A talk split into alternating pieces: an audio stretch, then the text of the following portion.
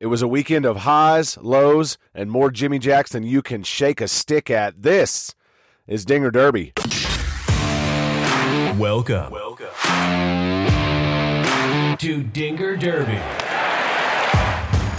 the official podcast of RedRaiderDugout.com, the only website completely devoted to Texas Tech baseball. Join Keith Patrick twice a week for team news, guests, ranking updates, and game reports. We'll be hitting taters with the Red Raiders from opening weekend all the way through Omaha.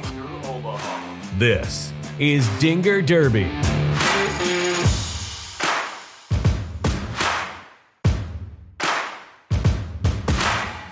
Welcome into Dinger Derby, the only podcast devoted 100% to Texas Tech Red Raider baseball. I'm your host, Keith Patrick, bringing you the Dinger Derby podcast once again. Took a week off last week, just had a lot of work things going on, not able to get a good recording time in and get it to you when it would matter for you, so I held off for a week. Glad to be back and glad to see the baseball we saw this weekend. Texas Tech, of course, dropped two out of three in Manhattan to K State. It was a bit of a surprise. It was obviously not what you wanted to see out of the Red Raiders as they really struggled offensively and struggled to stop the bats of the Wildcats. But they came in with high hopes against TCU. Unfortunately, not going the way of Texas Tech on Friday. So it turns into a three game losing skid after a 7 3 loss on Friday night to TCU. But when you break down that game a little bit, I want to point something out to you. So, Micah Dallas gets the start on Friday night for the Red Raiders. A lot of folks expected that to happen after Mason Montgomery had had some struggles in the Sunday spot. What we didn't know was that Brandon Birdsell not only moved to Sunday to make way for Dallas in that Friday spot, but also to give him a couple extra days of rest as he's had a flaring shoulder injury, and that saw Birdsell exit early on Sunday. It also saw him exit early against K State in the Friday night game. Now we didn't notice that because Texas Tech went off for a 17 to 1 victory in that Friday night game against K State. But now Birdsell may be questionable for about a week as he gets that shoulder back under control. So Micah Dallas really has a tough start for Texas Tech on Friday night against the Horn Frogs as he gives up six runs on four hits, no errors, and there's one left stranded at the end of it in the first against TCU. So you never want to start a game giving up six runs to start and starting so far behind. Tech did battle their way back, but they end up losing 7 3. But just do me a favor remove the first inning. If you don't have first inning struggles, which saw a home run that was a two run shot, there was a two run triple, an RBI single, an RBI ground out, that's where those runs came from. If you pull out that six run first, if that was a shutdown first, you've got the Red Raiders winning in a good 3 1 ball game over the Horn Frogs. Micah Dallas settled in and shut them down the rest of his outing and he was followed by an excellent Mason Montgomery. Dallas goes four innings pitched. After that first inning, he gives up no more runs, only two more hits to the Horn Frogs. So Dallas really looked good after the first. And I know I keep saying that, but that's just the reality of it. Dallas had three walks in that first inning. He only had one more the rest of the way as he, as I said, went four innings pitched, ended up throwing 92 he was followed by Mason Montgomery, who goes the rest of the way. So a combined complete game between just the two of them. Montgomery goes five innings pitched, one hit, one run. It was not earned, one walk, and seven strikeouts. Dallas ends up with five strikeouts on the night. So the Red Raiders combined for 12. So, other than a really difficult start, which we've seen in the past happen with Red Raider pitching, and you've looked for different and creative ways to make a better combination or a better situation for those pitchers to come into, and maybe we'll see a little experimentation like that as well. But other than that, it was actually a really good close ball game when you got out of that situation. Now, the Red Raider offense did struggle on Friday night. They only hit 167 on the evening. That was 6 for 36. They were 2 for 13 with two outs one for 15 with runners on and one for 14 with runners in scoring position. The one shining star in the stat line, Tech hit 333 in the leadoff, going three for nine. But otherwise, it was a tough one. Drew Baker did not crack the lineup all weekend. He is dealing with a strained muscle in the leg, and so we may not see him for a little while as he rehabs that. That's a big deal for a speed guy like Baker, and you don't want to rush that one at all. Coach Tadlock did say in the postgame on Sunday that Baker's feeling better, but he's not quite to 100% yet. The other bit of a surprise from a lineup standpoint, Dylan Neuse does not crack the lineup until a pinch hitting situation on Sunday, and it was kind of forcing the hand of Coach Tadlock to put him back in. Neuse dealing with some back soreness that came, Coach Tadlock said, from getting hit by a pitch in inner squads.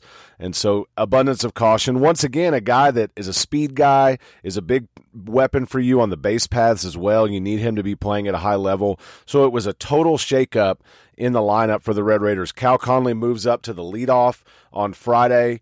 Jace Jung's in the three hole, Stillwell cleanup at first base. Braden Runyon starts in right field in place of Baker. Kurt Wilson starts in left as you move Dylan Carter over to center field. Rombach was the DH on Friday night. He reached on an error once. Uh, and then Parker Kelly, your third baseman, throughout the weekend and did a pretty good job. Runyon does not re enter the lineup on Saturday, and you see another shakeup as Easton Murrell moves up into the one hole. He gets the start in right field, and that remains the same for Sunday as well. Stillwell stays there in cleanup. Conley moves to the five hole, where he also stays uh, the rest of the weekend. And then Cody Masters on Sunday moves up into the DH spot, and he's batting sixth. Kurt Wilson, Dylan Carter, Parker Kelly. Masters was also your DH on Saturday.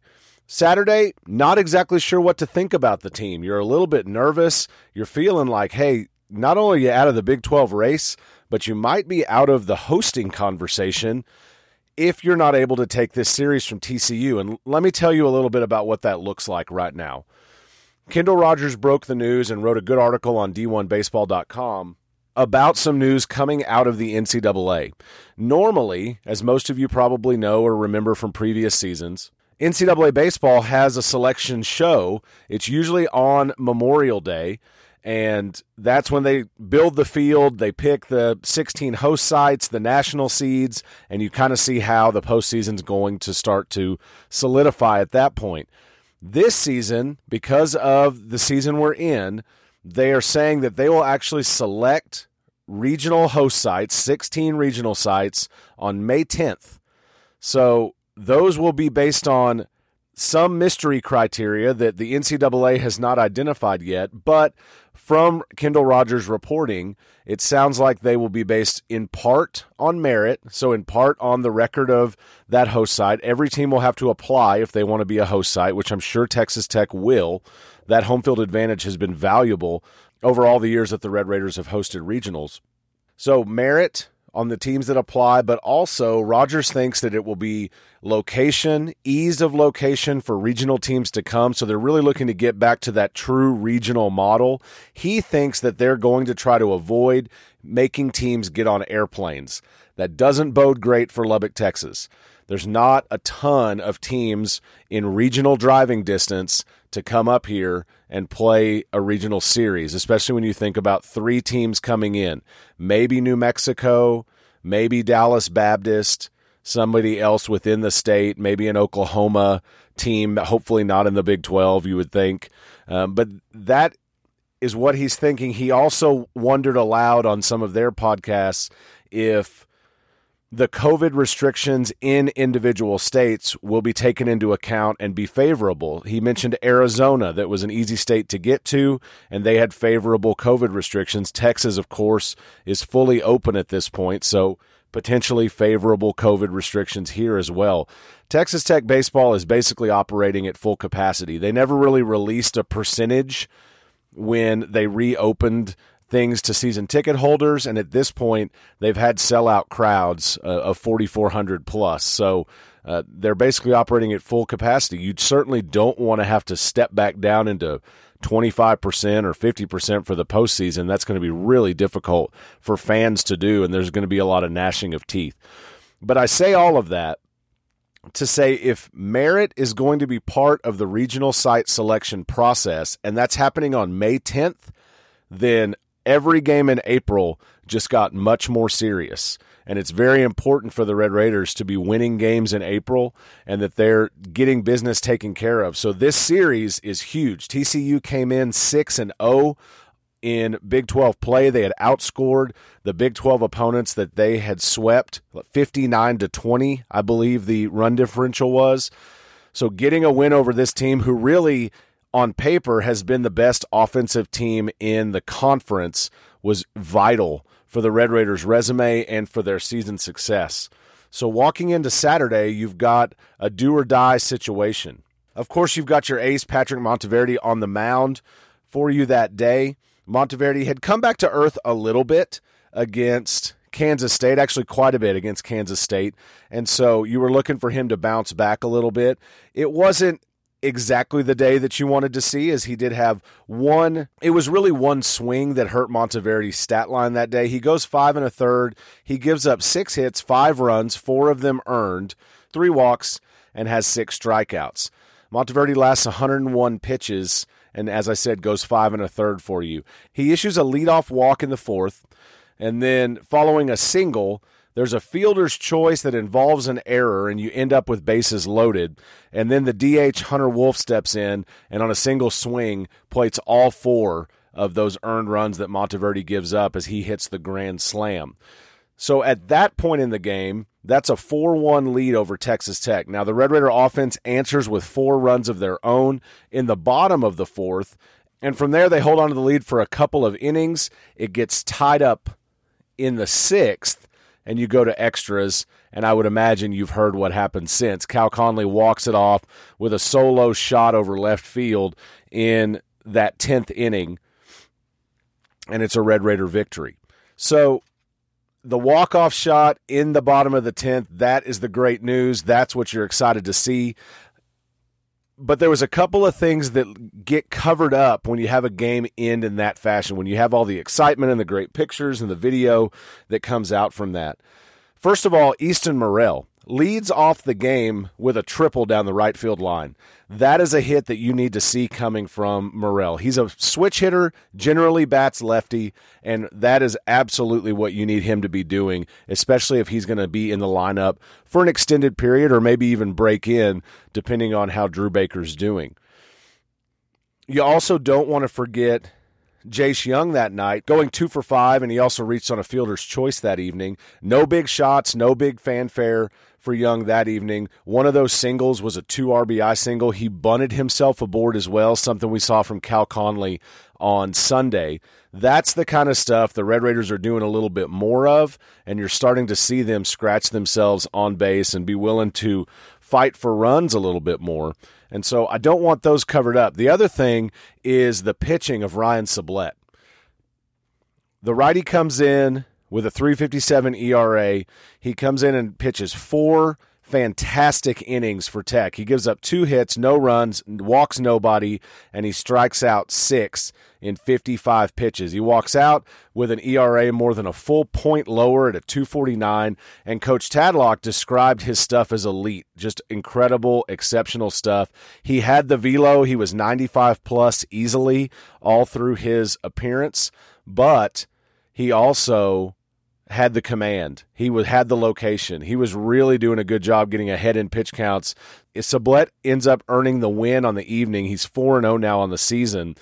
And that dinger that Cal Conley hits off of River Ridings, the closer for the Horn Frogs, it's the first home run he's given up all season. It's actually the first earned run he's given up all season as he had a perfect ERA walking in and he leaves with a 129 after the 10 pitches he threw. He also closed things out on Friday night for the Horn Frogs. Not a save opportunity for him, but he did pitch in the middle of the game and had just 13 pitches. I'm surprised you didn't see him Sunday. I think you certainly could have. But all in all, great walk off win. You love seeing it in extras. You love the excitement and all the attention it generates for the team. But it still was not a great offensive night for the Red Raiders. And now they did put some better things together. You see improvement, but overall, 8 for 35 on the night. That's hitting 229. They did hit 250 with two outs. That leadoff number went from 333 up to 600. Runners in scoring position, they hit it at 200, so not a great clip, but better than what they saw on Friday when runners on base hit 176. So still improvement. They hit 333 with the bases loaded. All in all, it ended up being a better offensive night, but not a great offensive night. So then you set yourself up for a rubber match on Sunday. It's going to be a little bit hotter. It's a noon start, which always gets you a little bit lower crowd, depending on where folks are going to church, things like that.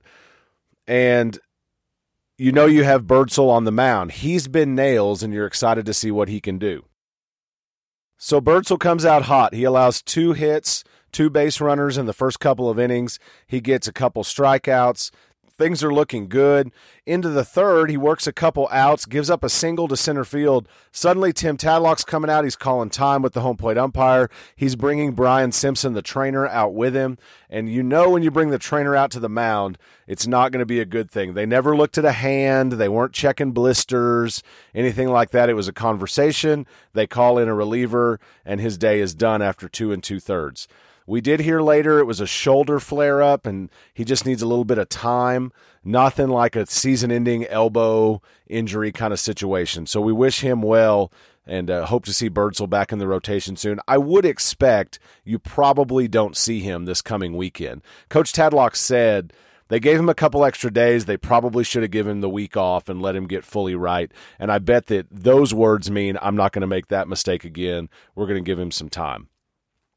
But hats off to Eli Riekman, who comes into the game. He goes one and a third, gives up a couple hits and runs, but at the end of the day, he came in just completely cold, has to warm up from the mound, and does a really good job for Texas Tech. Connor Queen puts in an inning of work, Hade Key puts in an inning of work, and it's Levi Wells that finishes things out with an inning of his own. So you don't get incredibly deep into the bullpen. You don't run seven, eight, nine guys out, anything like that.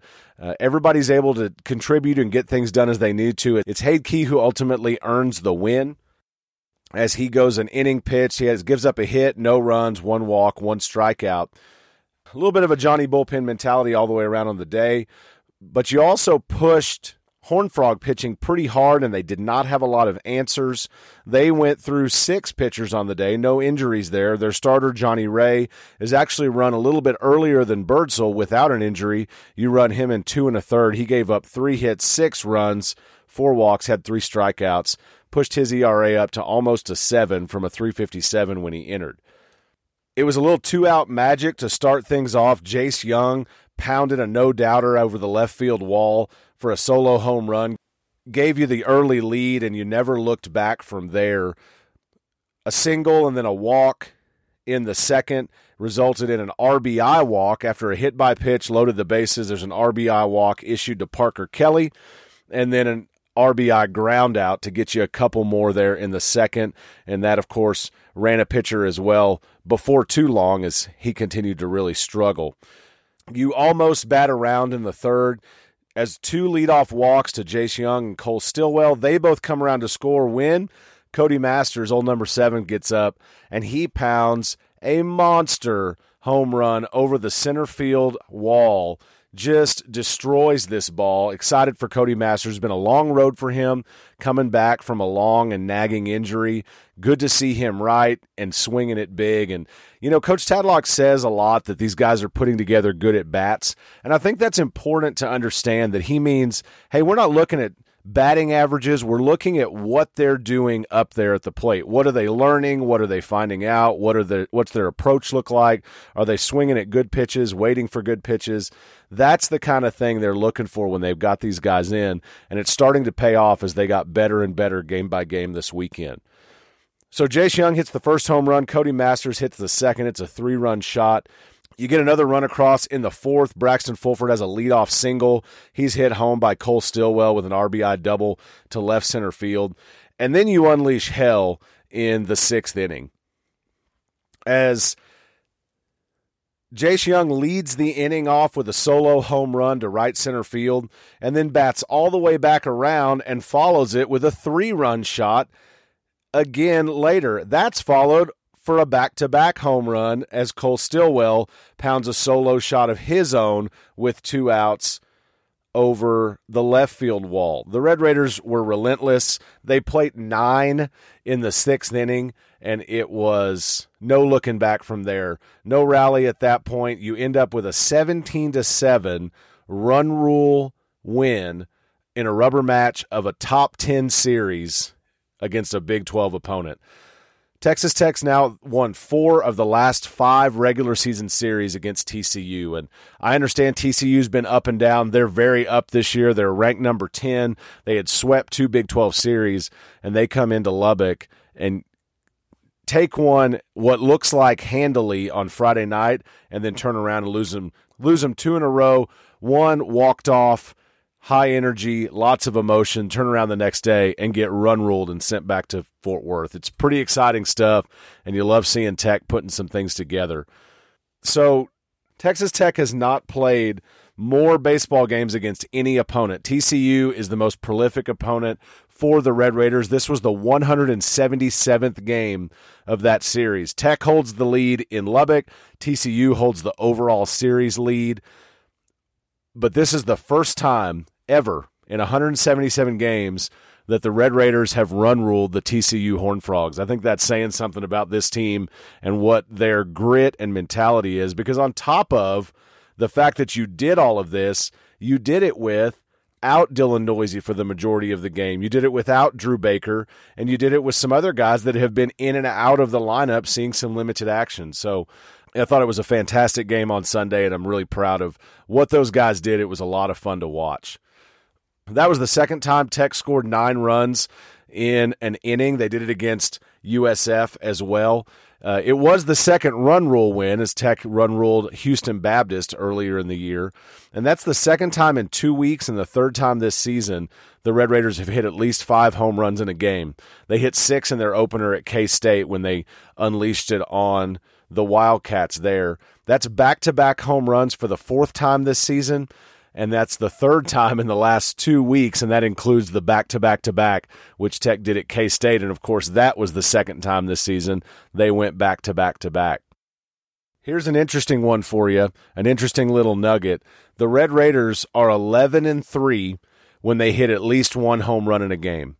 Now, to me, of course, the run and the runs generated by that home run is is important, but to me, that says that's a team that's feeding on the energy of a hitter getting a big swing, of showing them that that pitcher is mortal, that he can be got to, and then they're going to feed off of that. That's a big deal for this team. And it doesn't hurt when you got a guy in Jace Jung who has now hit a tied for the national lead 15 home runs. 15 home runs right now at the 29th game of the 2021 season. Yes, 29 games. Tech is 22 and 7. This was game 29. Jace Jung has hit 15 home runs. That matches what Josh Jung hit in an All American 2019 season over a 64 game season. You're hearing game 29. Cam Warren was sitting behind me today on Sunday, and we were talking a little bit about it, and he said, It's ridiculous. I've never seen anything like it. He's probably going to hit 25 this year. Now, that's a guy that knows what big swings look like. He knows how to do it. And I think that it's going to be a lot of fun to watch what Jace Jung puts together over the next few games. And I also start to wonder how long do guys pitch to him? He hit three home runs against three different pitchers. He hit it against Johnny Ray, the starter for the Horned Frogs. It was a two out solo home run in the first. He had another one as the second batter face. That was the solo home run in the sixth. It was the leadoff home run. And then when you bat back around, there's been two pitching changes by that point, and it's another one, a leadoff home run against Dalton Brown, and that's the three run shot. So the guy is seeing it like crazy right now. He's swinging so well, and it's just a lot of fun to watch. I mean, I know everybody's excited about it. It's the big storyline, but it's been a ton of fun. I mean, what else can you say about a 17 to 7 victory at home, run ruling these guys? It's just what the doctor ordered for Texas Tech, and uh, I'm excited to see what comes next. You have a midweek this week. Finally, two midweek games. Stephen F. Austin coming to town to face the Red Raiders. We'll talk about them in just a second, but I do want to look at some stats for you. I already told you Jace Jung, he's leading the Big 12, of course, he's also tied for number one in the country. He's got 15 home runs, 44 RBIs, which leads the team by far. The next closest is Cal Conley with 28. Next closest with home runs is Braxton Fulford with six. Conley has five uh, as well. Jace Jung's OPS is a 1.369. He's slugging an 865, and his on base percentage, which leads the team, is 504. Incredible what he's doing right now. That's in 111 ABs. He's got 45 hits on the season. He's also, in addition to 15 home runs, he's got six doubles for Texas Tech. So 21 extra base hits for him. That leads the team as well. Uh, it's incredible what he's doing, and he's he's humble about it. He's a high energy guy, but it's a lot of fun seeing what he said. He said in the post game that he got a pretty succinct kudos from Josh. He got a text that just said "Wow" with an exclamation point. It was a heck of a day for Jace Jung on Sunday. Drew Baker and Dylan Neuse are still in the top four st- statistically for the Red Raiders. Of course, limited action uh, for them this weekend. Kurt Wilson's batting a 261. He's got 11 RBI this season. Now, Wilson got injured as well. And here's another thing that's a little bit of a struggle. Wilson slides into third base and jams his thumb. I don't know how lingering that might be. Hand stuff can be a little funky, especially when you think about hitting. But Dylan Neuse then is forced to come back in, and Coach Tadlock said it was a must. There was no other choice. And that makes me a little uneasy when you've got Neuse and Baker out right now, and Coach Tadlock doesn't feel like he has other answers to plug in in the outfield if he needs to. So, got to keep an eye on that. Need some guys to get healthy. Parker Kelly and Braxton Fulford both hitting a 259 right now. Fulford does have 23 RBIs. Of course, he's played quite a bit more this season. PK still so strong defensively at third base. Had a couple times this weekend that you wish he would have held on to a ball. Uh, when he had to really charge hard for one or go deep for one. Uh, but generally, such great defensive ability, especially moving to the foul line. Man, diving to the foul line, diving towards the bag. He's incredible out there. And uh, the Red Raiders you know they they had three errors on Saturday and they overcame those and won with the walk off. No errors on Sunday and it was just a much cleaner defensive day for Tech than the Friday and Saturday games were. So definitely like seeing them put those things together. Pitching staff wise, Patrick Monteverde, as I said, he has a 258 ERA. His whip is still below a 1 at a 0.9. He's 52 strikeouts to six walks right now. He's allowing a 215 batting average to opposing batters in 45 and a third innings pitched. Brandon Birdsell's at a 306, 36 strikeouts to nine walks. Montgomery, 36 strikeouts to 17 walks. Micah Dallas, 32 strikeouts to 10 walks. Ryan Sublette, 29 strikeouts to six walks. These guys are doing exceptional work right now. I'm really curious to see, and nobody in the media asked Coach Tadlock on Sunday. I wasn't covering this one. Our buddy Randy was. Nobody asked who the midweek starters would be for the Red Raiders. Chase Hampton, you would assume, would be one, uh, but Micah Dallas was getting those starts at one point when you still had the midweeks. And so I'm not sure who else you might see jump into that role or if it's somebody you give an opportunity to. Is it like a Chase Webster or a Josh Sanders, who we saw some really good things from? do you try to get Connor Queen some innings under his belt and not necessarily a starter, but you know, starting in a game like that, and you can use the bullpen a little bit uh, and give a few guys some opportunities to get some innings. Uh, Andrew Devine, another guy that they I know would love to get more innings under his belt, or is it like a Brendan Girton? So we'll end up seeing, of course, who that is as as those previews come out. So the last thing for you tonight, the Stephen F. Austin Lumberjacks are headed to town, coming over here from Nacogdoches. And I think that it'll be another good midweek test for the Red Raiders. It's not uh, a world beating team coming in here by any means, but they've had some interesting games over the season. They're 12 and 14. Uh, they are 5 and 11 on the road, 6 and 3 at home, 1 and 0 in neutrals. Their season opening series against Central Michigan was canceled. Didn't get to play the Chippewas, but then they did hand Oklahoma a 9-5 loss at Globe Life Park in Arlington that was a season opening victory for Stephen F. Austin. They lost a series to UT Arlington. They won one out of the three, 5 2. Dropped a 9 3 game at TCU in a midweek. They were swept by Lamar 1 4 1 5 2 3 in Beaumont, and then also swept by Nicholls in a four game. Now, they're close games 6 8, 2 3, 1 2, 1 2. Uh, that's a Southland game. They split a four game series with New Orleans, winning two and losing two, and they swept McNeese in four games in Lake Charles, Louisiana. Ended up with three wins out of four against University of Incarnate Word. That was at home. Two of those were 11 to 1 wins and then a 14 nothing. Lost 15 9 in the second game. And then they beat Grambling State 10 8. That was Tuesday, April 6th. Lost to the Longhorns in Austin 9 to 1 last Wednesday. And then they were actually idle this weekend. So when the uh, Lumberjacks come to town, to play Tech on Tuesday the 13th, Wednesday the 14th, they will not have played since the previous Tuesday, Wednesday on the 6th and 7th. And then they'll head back home to play Southeastern Louisiana in a four game stand. So that's what they're doing in the Southland, playing those four game series. So Stephen F. Austin will be in Lubbock Tuesday night, 6.30 p.m. on ESPN Plus, Big 12 Now, of course, Texas Tech Sports Network on the radio, I would, I'm sure and it'll be the same thing on Wednesday, but that's at one o'clock in the afternoon. Now, I would keep an eye on those, keep a close eye, and we'll let you know at RedRaiderDugout.com and on the social media feeds as well. There's going to be quite a few cooler days this week and lots of rain expected in Lubbock. So I would keep an eye out to see as those times how they move and what may may happen to affect those. We'll let you know as soon as we know as well. When you look at the Lumberjacks statistically, they're led offensively by Skylar Black. He's their only player batting over 300. He's hitting a 303. He's got 20 hits on the season. That doesn't lead the team. Cameron Crawford has 23, uh, but Black is slugging 545. He is their home run leader with four. He's actually tied with Cheney Dodge, who also has four.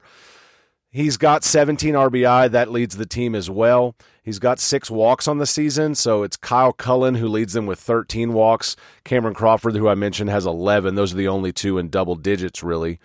Um, on base percentage also led by Kyle Cullen at a 394, and then Skylar Black pretty high with 385. But not a lot of prolific offense that you're seeing here when you're at this point in the season and your RBI leader has 17. Uh, you're really not lighting it up too much. Uh, Cameron Crawford, also the speedster for them, he's 10 for 14 in stolen base attempts.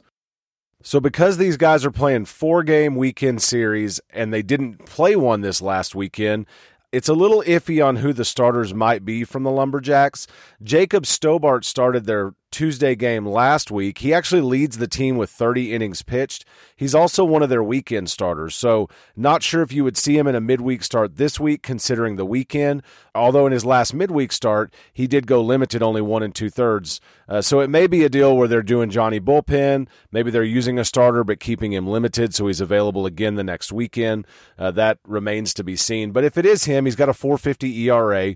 He is 0 4 on the season. He's got 23 strikeouts, given up 15 walks, which is uh, tied for second highest as far as walks go on the team. He's giving up a 269 batting average against.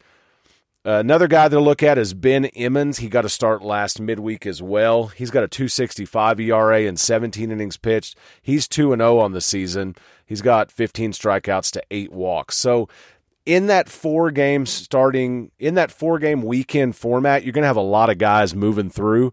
It's tough, especially for these smaller schools that don't have the pitching depth that a team like the Red Raiders have. Um, so any number of guys could be in. I would imagine you'll see quite a few. I mean, let's just be honest. You should be in another run rule situation. You should be able to dominate these guys. There shouldn't be, ex, you know, crazy excitement uh, going on in these games. If there is, you're playing a little bit down to your competition, I'm afraid. And that's a situation, too. I know that they beat Oklahoma early in the season, but the Red Raiders are humming now. Your offense is humming.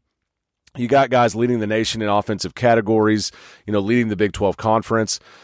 And you should be able to take care of these guys offensively, and you should have the pitching depth, particularly in the bullpen. And even though you're going to try to get some guys work, I feel like uh, to to handle these guys pretty well.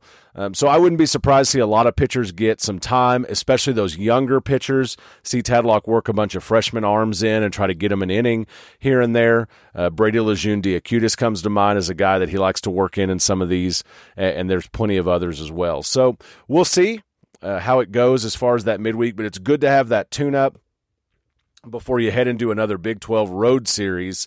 And it's going to be a big one as the Red Raiders will hit the road to play at West Virginia. Always a tough place to play. Has not been a place that's been kind to Texas Tech over the last few years. That'll be a Friday, Saturday, Sunday series. I'll have another episode for you coming after the SFA midweeks, looking ahead to West Virginia and recapping the Lumberjacks couple of more fun facts that I'm going to leave you with here about Jace Jung and Cody Masters. Masters, that was his fifth home run of the season that he hit on Sunday. All eight of Cody Masters' hits this season have gone for extra bases. That's not a bad stat to have. Now, Cody Masters has had some limited action. He's worked his way back from this injury that he's dealt with. He looks like he might be a pretty good guy to have in that DH spot and maybe starting to lock that thing down. It's a lot of fun to see. I'm excited for him. That was his second three RBI game this season, and pretty cool to have that many extra base hits uh, out of your total number of hits. So five home runs, eight extra base hits for him this season, and he's only going to continue to get better. Hope he gets a little bit more time. Jace Jung had a three home run day, if you'll recall. That's his second three home run game in the last two weekends he hit four home runs in this series against TCU. He has seven dingers over the last six games. It's his fourth multi home run game of the season. And it's a team leading 12th multi RBI game this season. Jace Jung is on fire right now. Love watching the passion, love watching the excitement, love watching the team get up for all these guys coming and doing this stuff. It has been a lot of fun. It was a fun weekend. I want to say thank you to my friends George and Linda McMahon. They invited me to come sit with them right behind the plate on Sunday. Couldn't have picked a better game for it. It was a beautiful day. A lot of fun to get to be down there. Totally different viewpoint than where I'm used to over at first base, but uh, really enjoy that and appreciate them having me over there. But y'all, thank you as always for your support of RedRaiderDugout.com.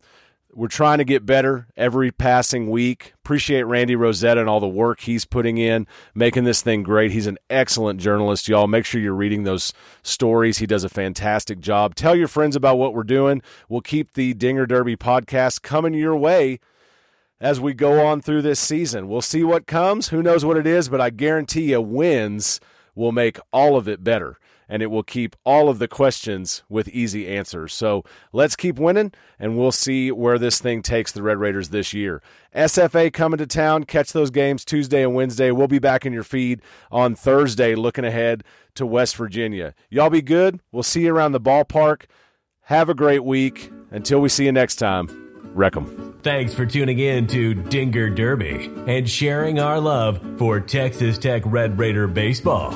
You can connect with Keith on Twitter, Facebook, and Instagram at Red Raider Dugout. And find more great Tech baseball coverage at RedRaiderDugout.com. Help us out by rating us and leaving a review on iTunes. And remember to tell your friends about the show. Keith will be back soon with another episode of Dinger Derby.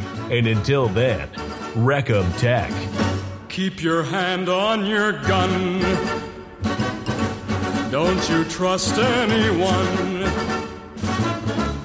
There's just one kind of man that you can trust. That's a dead man or a gringo like me. Be the first one to fire. Every man is a liar. There's just one kind of man who tells the truth. That's a dead man or a gringo like me.